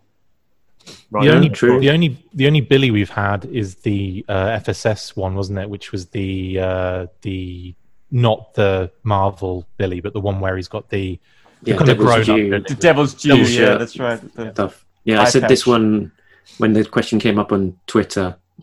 Had a look at that that one, but yeah, my pick probably apart from October Guard for sure, but um, Billy as well. That when when I was playing back in the day as a youngster, 28 years old, um, was was uh, was I used um, the V1 Storm Shadow with uh, where the uh, Cobra logo had been worn off due to, to play, Brilliant. and yeah, used that as uh, as Billy, so I was able to have uh, two Storm Shadows. What you're telling us is you you rubbed one off. Do you still have Storm Shadow version one? no, I've got very No. few of my originals because um, yeah, my brother. Currently, they've sold them all. big uh, big A- eBay Cal. Of, uh, the- You you've got a Storm Shadow version one, haven't you, Chief? Negative. You didn't sell him, did you? No, In in the purge? couldn't find him. He's probably in your house somewhere. He's bloody not. He's Yoink. not. He's not because you did sell some, didn't you, recently? But Did you sell kept some recently, You kept yeah. like your the ones that you felt passionately about. Kept kept the ones that had that were you know my favourites or you know seasons series one or two. I kept. Yeah. which were So what do the you ones you that got? only re- the only ones that really meant anything to me, but sold the rest. Yeah, I've got a few. Uh, I've still got still got you know the Stalker. um, Lovely. And my favourite, Gamma. the Mutt. Mm. Uh, I've got Airborne and Firefly still. Have you got and- Junkyard? Or did No. he not? No, No, I think he's in your house. he could be. Yeah. I'm trying to think of like characters that are in the comics that didn't Oh, get he's got toys is actually really difficult. Um, and I think the ones that the the the the whoever asked the question, I don't think there's a name attached to it. It might have been Gary. Um, the, like those are that list of characters is pretty much all I can think of as well. And I would have to say that I think uh, Cool Breeze would have been a cool one to have. Like I think I know he wasn't in it very long, and he was pretty much created to to be sacrificed. But Yeah. I, I do I, I I kind of his design is very much like Apone from uh, the Alien toy line. I'm not sure if you have ever seen that kind of comparison, but like he Plus He those looks- wicked cyber arms. I mean, Yeah. he's got His like outfit live is felt, buck wild. Yeah. he's, he's out. written all over him. He's out there as a character that was in the in the um, comic and sort of as a one and done and, and killed because because it very much feels like he could have been a toy, whereas Hmm. a lot of the other characters, you know, are more looking like very civilians. basic. Yeah, yeah. Sort of He had a the likes sword. Mangler was just you know. A guy Yeah, in Manga an was army. just like yeah, like you a cheap a cheap chuckles, wasn't he? Basically, he couldn't afford the Hawaiian shirt, so uh, they. Just That's a good issue. That's a good issue though. bless you. Hmm. Um, There's a few others. feature for like Lightfoot. Soft Master, Blind Master. Yeah. You know. What else we got? We got we got any other good? We got any other good questions, or are they all garbage? they're all shit. what is your all-time favorite issue or story arc out of the comic? Starting with Mark on this one. Go, Mark. Uh, I think it's the issue 31. Have I got it here? All fall down, The- is it? all fall down with uh, with the, the uh, yeah that big shootout in the in the cabin. That's where. Nice. That's the. Oh yeah, that's right. Yeah, they assault. Is it? Who's it? It's Destro, Firefly, and Fred, That's right. Yeah, yeah, yeah. and they attack the cabin. You'd have been on that uh, episode, uh, Ben, when we covered Yeah, that. that's a good- You can't remember that one. Yeah, I can remember that. All right. It's not that Your, good. your, your favourite, I know your favourite used to be Cobra Civil War. Yeah, not anymore. It'd be way before that now. Okay. Um, which is the issue where you've got Cobra Commander flying around on the glider. 24. Yeah, 24. But it's part of, um, what is it, two two parter? No, it's it's that Is Russ it Heath illustrated issue. 20. Such 24, yeah. Yeah, and who does Storm Shadow like? The commander escapes. That's Is Sto- Storm Shadow's involved, and who does he uh, mac? Um, someone in the Gung- tree. Oh, he takes out Gung Ho, and then Yes. Roadblock lays him out. That's- Yeah, that's a good issue. Yeah, yeah, yeah. Yeah, Very realistic art style. Russ Heath was res- responsible for the uh, the sort of design sheet for the Sunbow animation. So Ah, he okay. set set the looks of the vehicles, equipment, and characters for the animators to then work off of. Chief, Very what's your realistic favourite? tone. Uh, it's pretty boring. I guess it's single issue, probably 34, which is the Sky Striker versus the Rattler um, dogfight. Yeah, it's classic. Always loved that one. Um, issues 26 and 27, the Snake Eyes Origin, probably one of my favourites. And then um, got a big soft spot for the Return of the Commander, um, which is like whatever it is 90, 98 to 100, something like that, 97 to 100, um, where the Cobra troops they go back into or they go into Millville and with a big, a, a good use or a good inclusion of the brainwave scanner, which generally generally you can mark out 90% of all Oh. brainwave scanner appearances as being turd. This was actually I enjoyed this one, so Yeah. What about um? Good splash of Cobra Commander kicking a dog. oh brilliant, brilliant. What about Space Patrol or something a little bit more? Star Brigade. Yeah, it's a little bit more, za- bit more zany. Space Patrol. Space Those are It's very. like, like when you called those me are very- Story Master on one of the episodes. They're very You boots on the like Dungeons and ground. Dragons. Uh oh, Um, what's happening here? Uh oh. Yes, um, Space There. Patrol. No, no, probably not. No, no. Okay. Um, um, Eco It's like Warriors? Paw, Paw Patrol in space is what Yeah, I thought it was. yeah. um, diagnostic. Um. Okay, so single issue would probably have to be the second silent issue because Oh yeah, you love that one. Oh, I just I, I just love that issue for SFX. Y- Yeah, because it's the it's I, I think it's version two Storm Shadow, I believe, as well, isn't it? So like I love that that version of design, and uh, he's he's kind of my he's my default Storm Shadow, honestly. Because I, again, I'm I'm way more GI Joe than I am Cobra. I'm I'm always more good guy than I'm bad guy, and I lo- not in real life, but just like in my preference for this. Um, but but just as a, as an issue, it's just so beautifully done and like I, I feel like it's even more power not i feel like it's even better in terms of how the storytelling moves and how the panels merge into each other more so than than 21 and um but that's again that's just my personal uh, opinion um and then the in terms of like an arc would have to be uh, civil war uh, I really enjoyed Civil War, and it's it's one of those ones again. It's got a nostalgic attachment because it was slightly reprinted in holiday specials in um, in the UK. So that was one of the first Larry Hama kind of things I was really into and wanted to know more about. And it had the Cobra Island map in the back of the Oh, special as well. So it was kind of like it just uh, those kind of things as a kid made made you want it kind of built the imagination even more and you could, you could go you could pick teams to kind of infiltrate different points of the island and you could like a- apply that to play patterns when you go out with your mates and dress up in your army gear and kiss what uh, but like you know do that kind of stuff so that Yeah. that is one of the yeah that the civil war is an arc and um Yeah, uh, that 80 holds up. That holds up really well still. Anyway, Civil War because, like you said, we hadn't seen it. We haven't really seen it much in comics in general, where you're taking one force in this in this instance, the bad guys, and you're actually breaking them up into a couple of separate forces. So now Mhm. you've got a triumvirate of uh, of two two That's Cobras and a Joe, and like and you said, three like, like you said, um, um, you know, which Joe teams you can put them into a recon team, you know, uh, uh, whatever. Te- I don't know what other teams there would be, but um, recon one, recon two, football team yeah, basketball um, the team A team, demolition team, and all that. Um, yeah, it could be, um, you know, informed play and stuff as well. So uh, uh, I, I, I like that choice. Um, S Jubs. I want to be at loggerheads with Ben on this one because I know he doesn't like General Douche. But in terms of an arc, I don't think you can call it an arc, but I don't think you, you can touch the first 10 issues of G.I. Joe for me. Wow. Just the purity of it is so satisfying. When all those concepts were fresh, hmm. yeah, I kind of wished almost that we just got a little bit more time to play in that world before issue 11 came and ripped the roof off, like with new characters. And, you know, that became the order of the day. Like every every five or so issues, we'd get a complete refresh. I'm like, no, I'm so involved in the lives of these 13 original Joes, and their interplay is so strong. Like that groundwork was so good. And then, of necessity, because this is a toy book, Larry had to disregard all of that and then start inserting new guys. Yeah, someone Um, did the did the maths on that in, in, in one of the letter pages that we we read recently, and it was right.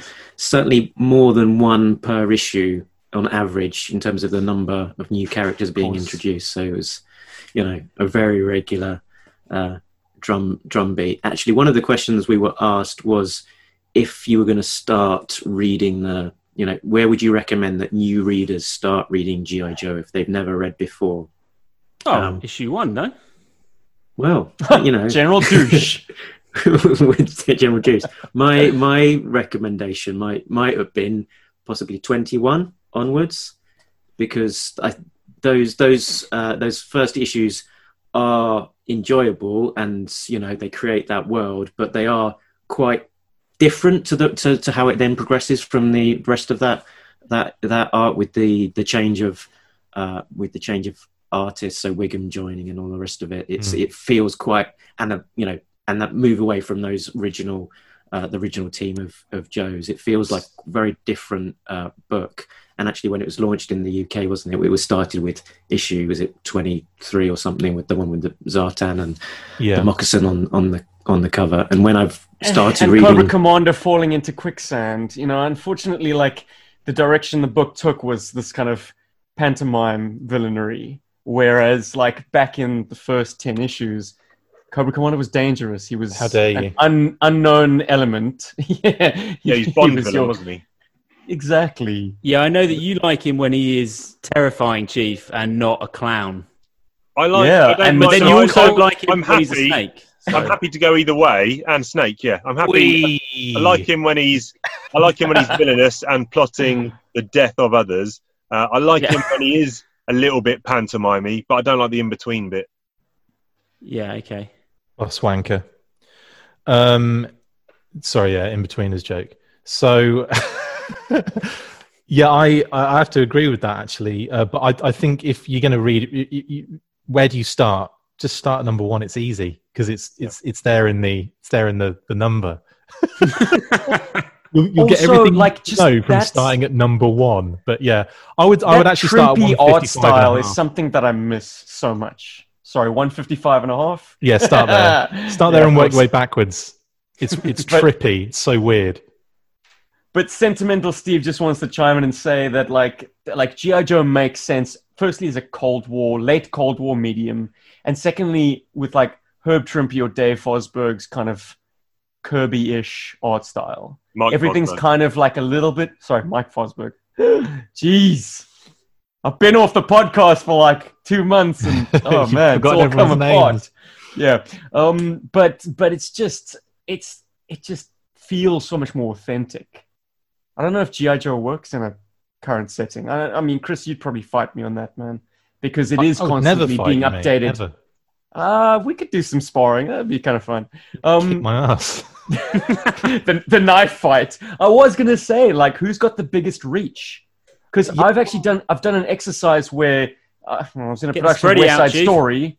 Yeah, I was in a production of West Side Story, and we each got white T-shirts and a permanent marker, and we we sort of experienced what it would like be like to be on a in, in a one-on-one knife. no fight. one's coming out of a knife fight like Uncut, on top. Yeah, like it's No. like uh, if you're going into a knife fight with somebody, which is the weirdest fucking thing to do. If you see an if someone pulls a knife on you and you've got a knife, just run away because Yeah. a knife fight does not and like and, and people will say this in like the military and you know like martial artists and all sorts they say that if you're going to get into close quarters combat you're better off not having the weapon you're better off trying to disarm the person with it, or like. Mm. Do you know what I mean? Like, rather than actually fighting each other with a knife, which is never going to end well because you're both going to be in close proximity, you're both going to just Mm. be going nuts. You're both going to end up very, like, very Leaking. Yeah, it's going to be like low percentages, isn't it? Basically, all the movies have made everyone think that you can be good in a knife fight, but it's just Oh. So Chris Stabbing is going to win this real. basically because he's going to run the hell away and get, get his get, uh, get the tank, mammy shotgun. Yeah, exactly. get the While get we the just- septic tank.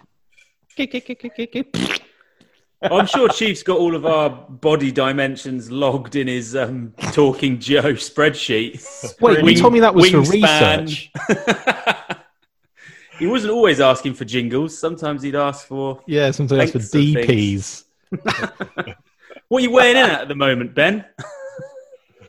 Yeah, I'm I'm I'm I'm, com- I'm coming in at uh, 91.2 kgs this morning. My target is 84. So What's your fighting weight? problem is, I'm eating four mince pies a day, and that's a thousand calories straight on mince pies. That's not good. All you're eating though. Yeah, no. So what's your optimum fighting weight, Chief? Probably about of this 86. lean meat in you, baby. Mm-hmm. Uh, biltong? Yes, sir. Biltong, Staffers, biltong, they and, love uh, their meat. biltong You and wine at uh, 12 p.m. Yeah, 12 a.m. Party time. I thought it was a bowl of scrotums for a second there. You had Springbok. Scrotums. S Dried jobs. scrotum. yeah, of course. Yeah? Mhm. Tasty. It's a bit chewy. Mhm. Gamey. It's very, it's very uh, lean. Mhm. Yeah, as could be expected from a small buck. Um, I've had reindeer as well. It's probably a lot similar to reindeer, actually. What did you call me? Um, Gary has also asked us, "What is your favourite moment from the show?" I'm guess, I guess he means Talking Joe, not the GI Joe cartoon. Yeah. Just So probably- Gary- probably just having Chief exposed to a couple of hundred people every week is is, is just good to know. I've, I've, I've got, I've got, I've got, I've got a spready here. oh God! Oh goodness! Didn't we Um, get into the triple digits, Chief? Surely. Triple Uh, digits no, triple what? digits. Four digits. Not just a, a couple of hundred people. A couple Ben. of thousand people. A couple of Yeah, thousand. I don't know. I don't go, know about that. I mean, when we started it, we said we'd be happy if 50 people were listening. You weren't though, because you messaged me saying, "How'd you get more listeners?" Yeah, I did. But that was actually interesting because that was the first time we really spoke to each other, and you messaged me out of the blue. I remember on like Twitter or something like that, and you said um, it was really nice because you kind of like said, you know, like I see that you've done like I don't know what how many downloads it was on Podbean, and I was like, mate, don't mate, I put out like a hundred episodes a week. Like there's the the, the it's only five people listen to it. It's just that the downloads build up because there are so many episodes. But you were like, how do you get this many, you know, people? And I was like, just Jingles. yeah, it's all about jingles. It's all about jingles. And I then- blame you. Yeah, and then and then you went away and wrote every jingle ever made. You were a hit album. Um, on, on, so this Versace, is this, Prada. some some bits from the show. We started um, question for the show that started on episode three, so that's been going for ninety-seven episodes. The first question from Good the show was: Is Die Hard a Christmas movie? um, On on topic. I other question, that. other questions we've covered. Um, favorite burger joint. Um, how much would you pay to see Arsenal win the league? Um, Yeah, what we were really appealing to the GI Joe audience in those early episodes. what The trans- Venn diagram of like that. Yeah, Yeah. like- What transformer is Ben? Um, do you like your soup smooth or chunky? Smooth. Um, what's your favourite chocolate bar? What's the best soccer formation? What's your favourite Star Wars alien? You didn't ask that question. I must have missed that episode. Which one? Soccer formation. Uh, yep, that is episode. Go back and listen to it. Midfield ep- diamond. I can't remember where it is. It's there somewhere. Um, it's just very fluid now. There's multiple formations in a game, Chief. what's your favourite console controller? What's your favourite stretch? Um, who's your favourite Avenger? Oh, that's What's a dangerous your- one. Favorite stretch for me is a dangerous one. You don't want to be asking me that on a show. The I think reach you're- around. Your first question was, "What's your favorite?" Oh no, the first one I gave to diagnostic was, "What are the U- What are the four UK pedestrian crossings?"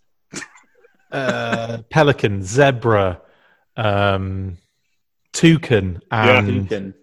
um, sugar Another plums. bird. Dead air is a crime. It's another bird that begins with P. Penis. Yes, penis crossing. I said pelican, so penguin. No, I can't think. puffin, puffin. Ah, my bad. Uh, what's your favourite way to cook a potato? Um, oh, I'll tell you what, there's another one here. What's the most satisfying stretch? So I gave that to Ben, and then I must have forgot, and I was desperate for another answer. So I Well, gave it's to the big questions, isn't it? You know. I don't okay. remember. I don't remember. I don't remember answering that. Okay. I think Um, that's a mistake. Who's your favourite? Looney Yeah. Tune? I'm Um, calling bullshit. Who's your favourite? What? Looney Tune. Uh, Oh yeah, I remember that. favorite pop culture tandems um random oh there's one random comic ad questions where i just forgot to write a question so i just opened up a random comic book and gave you some questions it was like a half an And hour then it gave rise to a just saying- jingle, didn't it? it was just half half an hour segment of chris just trying to name basketball playing cards trading cards I remember that was fun, man. I used to love that. Comic talk. Oh, comic talk. Stop. Rewind, selector. It's comic talk, but not as you know it. I'm asking Chris questions. Let's hope we don't blow it. I found some ads in this comic I'm reading. Chris's brain is working overtime. I think you hear it bleeding. NFL and NBA trading cards. He's digging up answers like bodies in graveyards, cereal, candy, and video games. His knowledge is good. Is it as good as he claims? Can he name the X-Men or even the Avengers? Landing answers like right hook might need some dentures. If you don't like this segment, you best take a walk because it's comic ad talk within comic talk. The audience didn't, but I absolutely loved it. no no um i'm not going to read out all the colloquialisms we covered because we covered a lot um that was probably one of my favorite segments of the whole show Love You the wanker. colloquialisms. um and obviously i know ben's favorite You moment of the chop. show when i went inside my mind to talk about my motorbike journey Oh no, yeah, your motorbike journey in the rain was uh, absolute Stuff classic. With the, the gloves, the gloves in the petrol station, and the guy just looking at you. Looking at me like That was- thunder. That was Uh, obscene, and you just spent the whole day doing uh, tabletop gaming, hadn't you? Hey, a whole day Sounds- doing tabletop gaming. Then when I went to leave the house to come home, it was an hour and a half motorbike ride home.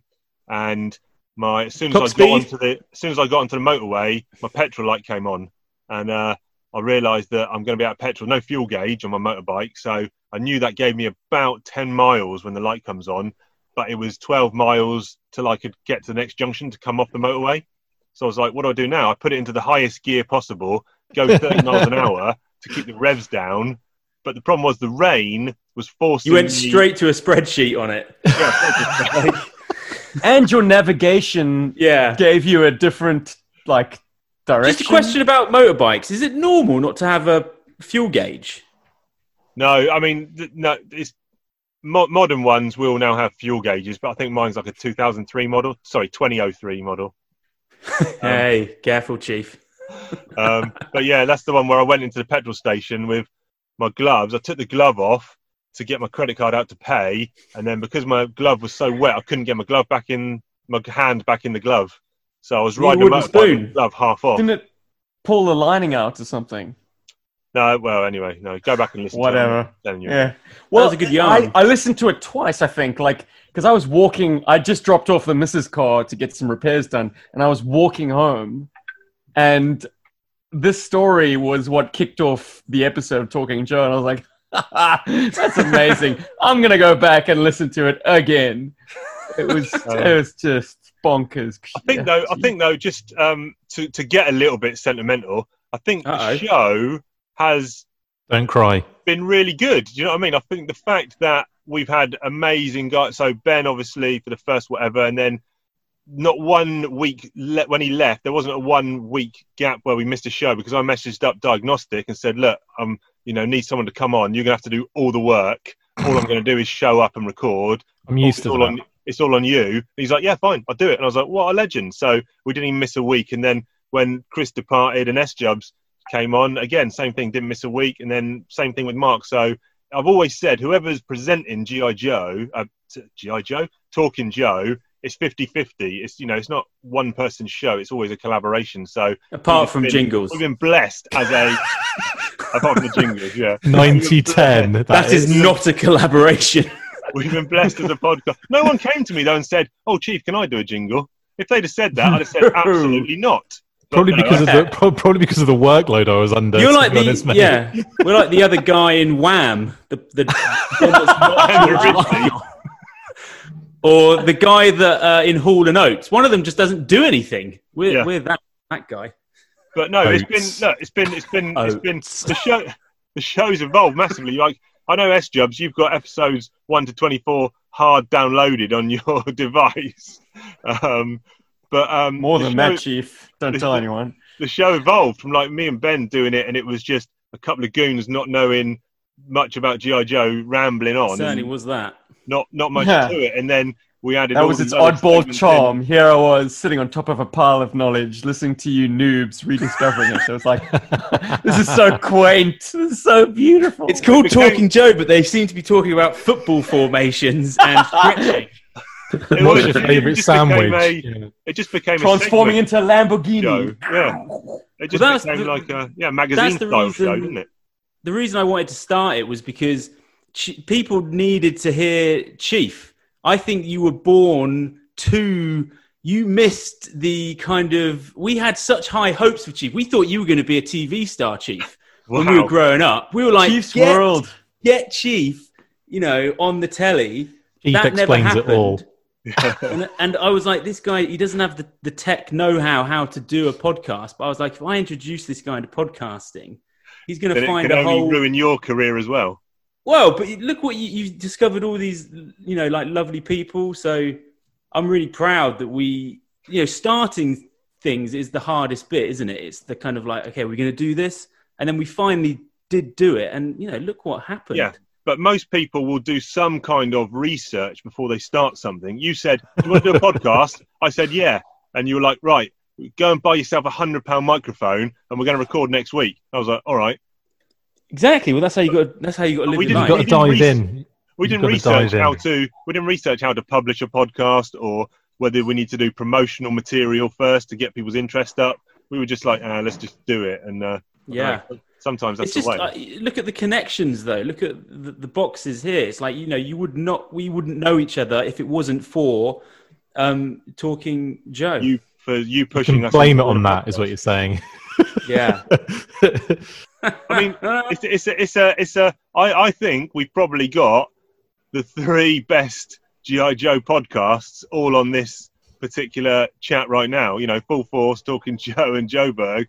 My opinion, the three best. So it's uh, I, I, I consider, holy trinity I consider Talking Joe in good company there. So yeah for sure well, you definitely Well, got the two best on here, mate. another hundred. No, uh, yeah, I uh, yeah, I have to echo that. I think you, you guys starting this was a really good idea. I was happy to jump on because I thought I saw it what it was like and thought it was really cool to kind of you know to kind of maybe contribute towards and loved every second of uh, of doing what I did. And unfortunately I had to bow out for you know just having too much on really. Just you know I, I couldn't keep going with it. And then thankfully Steve took over and did a great job. And then similar things happened and, and now Mark's taken over. Mark how are you finding it at this stage? Yeah, it's a good question. After- Great question. after all these trailblazers have been before you how how are you finding it uh settling in Yeah, I mean, standing on the uh, shoulders of giants, obviously, but uh, I think you know we've all got our own uh, personalities, our own take, and and uh, own thing to to bring to it. So, but but yeah, Well, you- obviously, ob- obviously, I've come from a position of just sort of listening to it and enjoying it um, uh, for that much longer, whereas just you guys just were a bit more uh, thrown into it, uh, kind of as just a, a new e- experience. But yeah, I've obviously got. Uh, got the, the three of you guys to, to sort of hold up. you knew all the, you knew all the mistakes that had been and, uh, made yeah, you could learn from all of that to do. couldn't you well, I, I tapped up. I tapped up Mark because I knew Mark prior to obviously Chris and S Jubs. I didn't know prior to them coming on the show. I was friends with Mark um, anyway, and I had tapped him up saying, "Ah, I might." When Chris was thinking about stepping down, I said, um, "Oh, I, I might need um, someone to help and uh, pinch out here, uh, pitch in to help out." And Mark was like, "Yeah, yeah, I'll be up for that." And then, of course, no, that's when Ben dropped out, and of course, I got Chris instead. And then when Chris was going to drop out, I said to Mark, "Oh, I might, I might need your help to come on and co-host." And you then kept Esther teasing him in. you horrible git Dangle that carrot. Damn, son. Yeah, he's like, And yeah, then no, don't you- worry, I've got someone better. It's fine. and then when he ran out of options, no, that's not fair. No, it was more. It was more. it was more based on the, the fact that um, Chris and S Jubs were were. I'm not going to say willing, but were uh, able, were, were skilled editors, and were able to do that side of the work. Whereas I think me, yeah, they volunteered to do the hard work. it was new and me to Mark, so that side of it. So um, yeah, there you go. Well, if we're getting sentimental, uh, when I first discovered Talking Joe, I said to myself, I want to be friends with those guys. they sound like they sound like really great stand-up guys. I love the banter. I love the chemistry between them. I want in. How do I do that? Oh, you got in. after. Oh, yeah, after ignoring all my um, DMs, finally, finally, in Chief's hour of need, he was like, "Yeah, okay." Did I ignore your DMs? I think. Ah, look. I think I tried. Maybe it was I didn't fri- ignore your DMs. No, I know, I know, I know. I, I'm drumming it up for, for dramatic effect. You slid into Forgive my me. DMs. I am an slid adult. right in. Slid right in there. when when when it was evident that Talking Joe might go on a hiatus because Chief was, you know, on his ace again, didn't know how to edit a podcast. I was like, Mhm. okay, you want to you want to talk some Joe, bro? Well, how about tonight? I like how uh, he- I like how Steve, you were all like, you know, I did it for to be friends with you guys, and I'm like, I, just, I was just looking at the paycheck the whole Yeah. time. I'm just thinking, never came. Of course. I'm, came. I'm sure, I'm sure I'm going to get paid for this at some point, and it never happened. And that's why I left. I'm like, I can't do this anymore for free. Jeez, bro, I'd I'd love to see your invoice for your billable hours. I mean, oh my god, Ooh. podcast podcasting, guys, we sink a lot of drain. time. Jesus, It's but a- it's for the love. I said right? to Chief the other day, I was like, if you want to start out of timers again, I was like, I'm going to get an intern. So I'm, I'm going to pay an intern. Well, And professional the- podcasters absolutely And the- do. You get to show up for the fun stuff, do a little bit of show prep because you don't want to be a complete arsehole when you're on the air. But someone, you know, you Ben hand it doesn't off to someone else, and then magically it appears in people's Chief, was podcasts. that, was, that, was that you I was talking to, or was that Emma? Um, About the intern. You no, you mentioned getting one intern. I think yeah, 16 year old. Yeah, Yeah. minimum wage. yeah, they'd Yeah. be well out. They'd do it for free, wouldn't they? Or not? all those Pay- shows. pay them Experience. exposure. Yeah. Read read these 155 comics, and then uh, put cliff notes. and How then- much do you weigh? for, this is just for Chief Spready. This is a spreadsheet. What's your wingspan? It's for a spreadsheet. Who would win in a knife fight? It's just a spreadsheet. Who would win in a knife fight? That's great. Yeah, maybe they wouldn't do it for free, but minimum Speaking- wage. uh, Speaking of knife fights, knife fights though, uh, Gary also asked for each host, "What is your most memorable or favorite example of ninja bullshit?" Yeah, Joe. Oh, that's that's actually my favourite jingle. Ninja Bull, it's all the time. G.I. Joe and Ninja Bull. Um, that was Oh, a. because it that's weird. it's 'cause yours. You have got one. My- You have got one. I've got one. Yeah, ninety-nine to one is the ratio of jingles. Yeah. uh, Um, ninety-nine. Ninja bullshit. uh, I d- off the top of my head, I I don't know. I've probably expunged most of them from. Oh, memory. I know which one mine is. It's towards it's the latter part, like ha, quarter of the series, and Snake Eyes. I think does a flip from like they're on like two- Paralyzer tank. Yes, and he flips off one onto another one and performs the Arashikage mindset in like a split second, and everyone's cool. And I was just, and it's just like bang, bang, bang, and I was just like, hang on, hang on a, a minute. That was a little bit N- NB. That was, but yeah, that's mine. How about Firefly doing like Go Go Power Rangers by like creating a a pyramid of red ninjas and being the scorpions? Scorpion. Oh, that yeah, was yeah, that's a good one. bullshit. Oh my god! Not being able, like being able, not being able to see his face because he can do that is another one of yeah. Just, blurry face. Yeah. He's doing it. He's doing it. Oh, that's good. He's, he's doing it. It, works. It fucking works. It's proof. the face. Chris, yeah, but you got did- you got to do that constantly, and, and your neck's gonna fall off. So. Did Chief ask you to record that jingle? Uh, No. no, I don't think so. I think I just did it because it was funny. Yeah, when you sent that to him, that must have gone down like a shit sandwich. Chief. That's like, well, who the heck does this guy? He's I like- do the jingles on this show. Like, who, who this? I didn't get the memo this. There was no There was no back and forth conversation People about don't it. send me jingles. I send them jingles. I send them vocals for them to do the music over with no other context. I, I haven't heard that. jingle. I, I want to hear it. Can you just do a little? Oh, do it live. rendition? Uncensored, please. Uh, how does it start? Ninja bullshit. Is All It's all the time. Oh yeah, it's all the time. G.I. Joe and Ninja bullshit. That's literally it. And it's got this music, but, But I can't. I literally can't do that with my mouth, unfortunately. Ninja bullshit. It's all the time. G.I. Joe and Ninja bullshit. Yeah, I don't know why that even came out of my mouth, but it did. I'd love to see Chief reviewing that when Yeah, that 10 first stars. came through. 10 stars. Yeah, I'm sure. I'm sure. Out of Uh, four out of Yeah. I've got to actually thank you, Chris, because the jingle that sent me down this great playlist of like '90s R&B dance tunes was Comic Talk. Oh yeah, that is a banger, isn't Ah. it? Oh, so That- good. that- that's all Chief though. I mean, he's the one that said, "I want it over this." Hear the lyrics, Oh. and I- and I had to then find the instrumental. well, then I take it back. Chief, thank you. suck it, suck out of me, and spit it into uh, Chief. and then okay like just on on the topic like the jingle that then takes first prize for me is then the remix the comic talk fashion talk within comic oh talk oh my god, yeah. Armani, Prada, oh, Versace too. Yeah. Cheers, Oh, changed their looks from black to blue.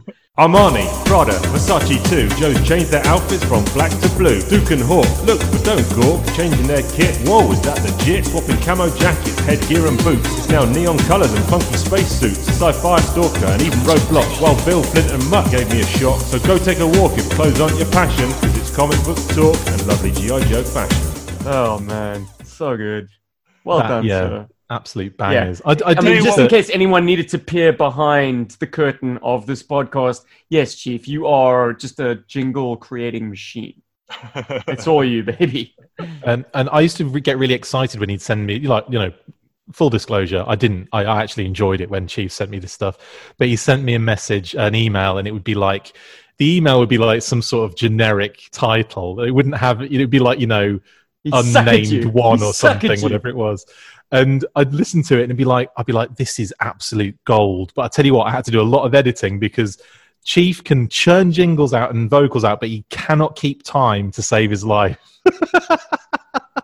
Because a lot of the time I'm I'm writing and then singing them without the actual Yeah. the actual you know backing track behind me. I'm trying to in my head think this is the time of it, and it's uh, clearly not. Yeah, and and I'm like, I'm like, yeah, cut that, cut that, move that over there. Oh Honestly, yes, you've done that with him. Too. I've done that, Chief, with you when we when we did out of timers and we started just we for some reason we just started singing songs at the beginning. Oh my god, I was having to like drag your vocals all over the place to make it fit. so Well, good. I, I even I even infiltrated the out of timers with jingles as well, didn't I? Yeah, man, you infiltrate everything with jingles or songs. Let's stop calling them jingles because you have moved on. Yeah, It- yeah, we've got the album coming, dropping this summer. Yes, Yeah, Uh, like the twelve-inch versions. Jeez, seven minutes. Grabs, I'm not sure if that's a human or just something you've written on the email, sent us a couple of questions. One saying there are notable differences between the G.I. Joe comics and cartoons. Which differences do you personally like better in the comics and cartoon? Hmm. I have to swerve this one because I'm not a uh, cartoon aficionado, but I know S Jubs uh, and Diagnostic, um, maybe even Mark will have an opinion here. I think I'd take Mutant Snake Man over used car salesman any day of the Ugh. week. I think I think possibly what what the cartoon did was it juggled that cast quite well. That the, they fleshed out a lot of that that core cast. Yeah, it Um, wasn't the six degrees of separation from Snake Eyes show. hmm yeah, yeah, not just a ninja show. I did find it a bit jarring as a kid where you'd have the Action Force comic, which was one kind of, you know, continuity, a Larry Hama reprint, which was another continuity they tried to force into it, and then the co- the cartoon, which had nothing to do with any of it and was just, you know, like all over the place, and then the file cards, which all differed dramatically. And it was just honestly, it was such a minefield growing up in the UK with this stuff because multiple I'm sure you layers of canon. It was just all over the place, wasn't it? It was like it, there Well, I was mean, no Quick was no- question. Quick Yeah. question. Wa- Was there a a definite split between growing up? Do you think of GI Joe fans who were either just the comic, just the cartoon, or just the toys, or in general were GI Joe fans fans of all of those mediums? I would no, say- probably just the toys and the, the cartoon for a lot of people. I was going to say the, the more casual kind of connection would have been that, yeah, definitely seeing it on TV and um, buying toys based on that. Uh, comics would have been still like kids would be buying them and they would have been easier to get hold of back then anyway. Like, you know, they'd have been in uh, grocery stores and like, you know, all sorts of stuff. It wouldn't just be the comic shop that sells your comics. Because um, there yeah. was a point where GI Joe was like literally the number one selling toy, the number one syndicated cartoon, and the number one selling comic. So, Yeah. so there was, you know, it was very big in it at its peak, and I guess there would have been quite a lot of crossover between those threes. But yeah, the the cartoon and the and the figures would have been the more mass market component of that, wouldn't? You're spot on because they they also um, advertised the comic as well, and that was because they couldn't at the time advertise uh, the cartoon. No, what was it? They couldn't. They couldn't do. They, they basically had to come up with a way to. The only advertising they could do was the comic. Uh, yeah, they were in yeah in when they were advertising the toys, they could only use so much animation and, Yeah. and sort of non playing with the toys in a to- toyetic fashion. So to make um to make it m- more fun and exciting, they they wanted to use as much animation as possible, and they got around with that by by creating the adverts for the comics and then recycling some of that same footage to I think you'd find that the, like a lot of they'd, they'd probably all be buying it, all of those different things, and consuming it all in that way. But I think after a while, some people would be more comic, some people would be more cartoon, some people would not care. so yeah, I think it would have been it would have, it was one of those things that would have morphed over time. I think. Yeah, fair, fair. I mean, I don't know Mutants, why I yeah. never got into the cartoon. I don't know what what. Well, it wasn't shown on terrestrial TV in the UK, so Okay. It was VHS you know a lot yeah a lot harder to, to access yeah via VHS and certain satellite um, broadcasts. So it wasn't it never it, that that that was one of the things that in the UK held it back from being quite as mainstream it was in the US was the Yeah. fact that we didn't get the yeah the the widespread. It's um, interesting though because at the, the that first internet like the the first Hasbro um Hasbro UK kind of rebrand in 87 88 that was like the um at the time it was everywhere. You go into Woolworths you go into like stores merchandise up the wazoo. It was like you'd have you know stuff in like you know boots. You'd have like soap and you'd have like bath bubbles and all like flint was on everything. Te- uh, televipers were on everything. Crimson guard were on everything. It was you couldn't move for seeing action force stuff in the uk for like a good solid two or three years stint.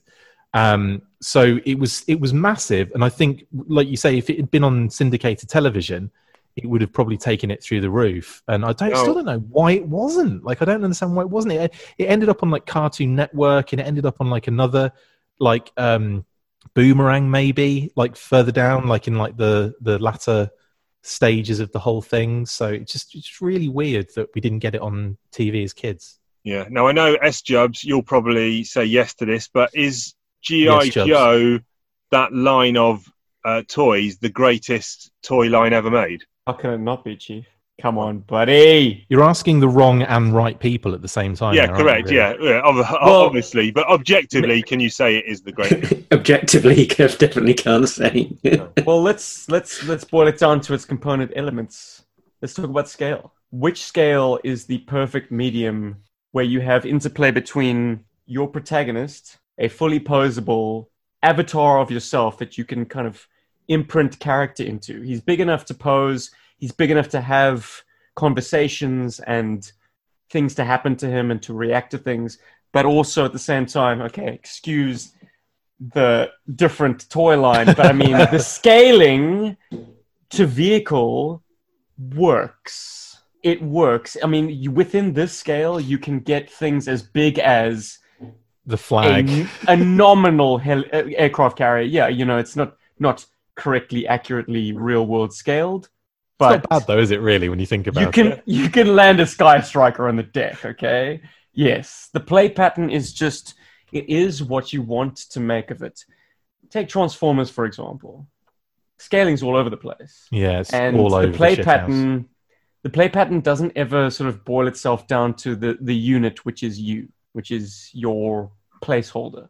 It's always about giant robots doing battle. I mean, where do you take that? How do you how how, how do you ensure longevity of that? GI Joe has so many different permutations within its play pattern, and the the world building is so great. You know, of course, you got the the heavy hitters like a Defiant Launch Complex, a USS Flag, and a Terrordrome, to name but the, the you know the Holy Trinity. But you've also got small dio pieces like a rifle range and a checkpoint alpha with a clipboard. Okay, so at every level, at every price point, there is suspension of disbelief. There's a narrative. It cannot be beat. It will never be beat. And it it took a decade as bombastic as the 80s to place that high watermark, and it will never be surpassed. I don't think. and and because if you compare it to a similar um, heavily pushed um, line like the Kenner Star Wars line, um, which obviously sold very very well, but when you look at the points of articulation, there's no comparison. I mean, it, it's if the you want to talk about construction, I mean, GI Joe had the the sweet spot.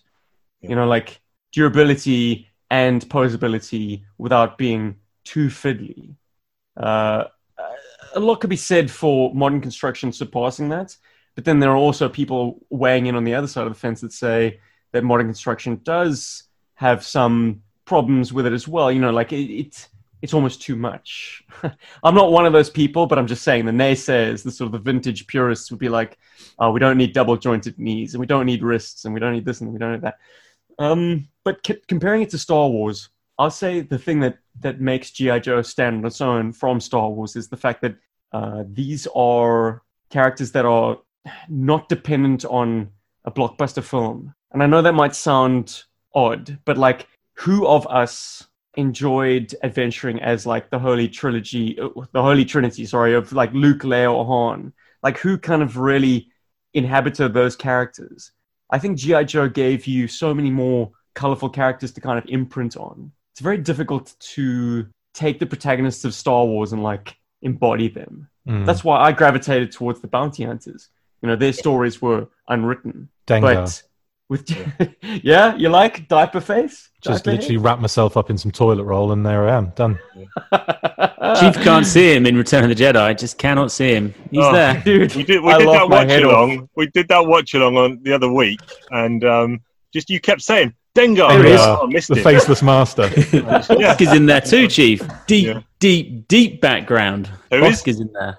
Bossk. Right. Yeah, I just couldn't see him. Just couldn't see him. Um, no, I think I think that is a 100% valid uh, viewpoint and opinion, and kind of sums up the you know GI Joe's place in in history as a fantastic IP that has stood the test of time. No other kind of pop culture franchises lasted that long in terms of cr- still cranking out stuff of, of consistently good quality. Talking So, um, Joe's getting there, mate. Don't worry about it. It'll it'll get there.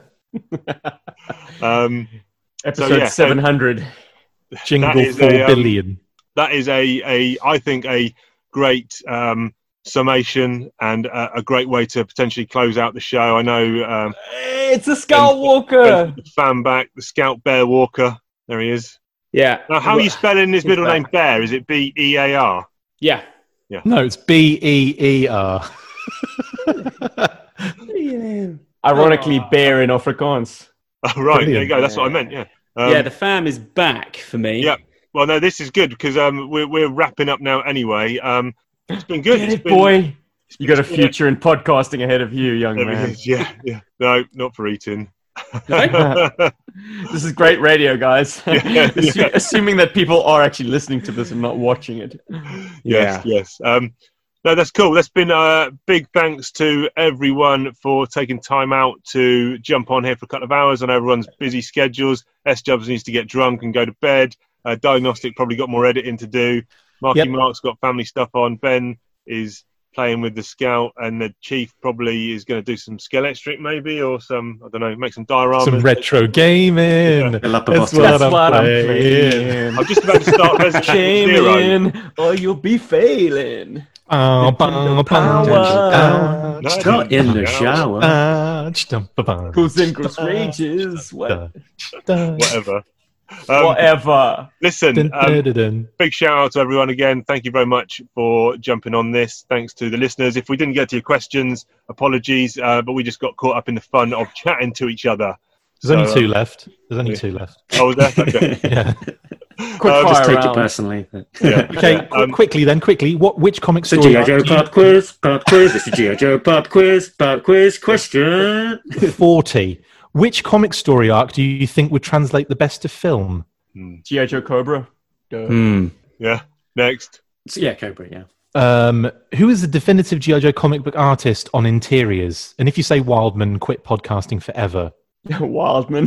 that was my introduction to G.I. Joe. Come on. Um, Um, what? my oh, favourite's probably Rod Whigham. Whigham. Oh, God, me, what's his name? sure. Trimpe for me. Bright. Oh, my, yeah, good choice. Good choice. That's yeah. You go. Do you remember one out of any my artists, I? Ben? I do No not, UK. Chief. No Action Force UK artists. Come on, guys. Well, if we're talking action Force, well, with, with this is GI Joe comics, isn't it? But action Okay, force. I would have to say uh, Kev Hopgood for me. I love Kev, Hopgood. Kev Hopgood is Yeah, just and Geoff Senior, brilliant, And brilliant, amazing. For me. oh Vanyo, Vanyo. Battle Action Force, baby. Okay, Yeah. Nice. It's a three-way split. You guys can have it. You can have each. Nice. And finally, well, actually, no, that's it. That was it. Yeah, that was No. the two questions.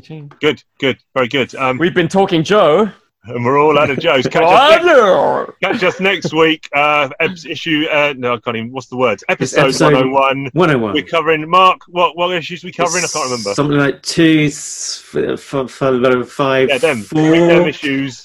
Two, Two five, five five, three and two five four. Thank you. two five four and two five five. What? Yeah, I think that's right. Whatever, Four, four, whatever. and five, five. You're not even listening anymore, S Jubs. Four, Um, five, four, five. Oh, you cut five. me deep. Of course I'm listening. Shit. Right. Um, we've been talking Joe, and we're all out of Joes.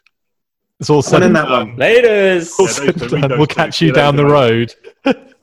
Uh, Bye. Wicked.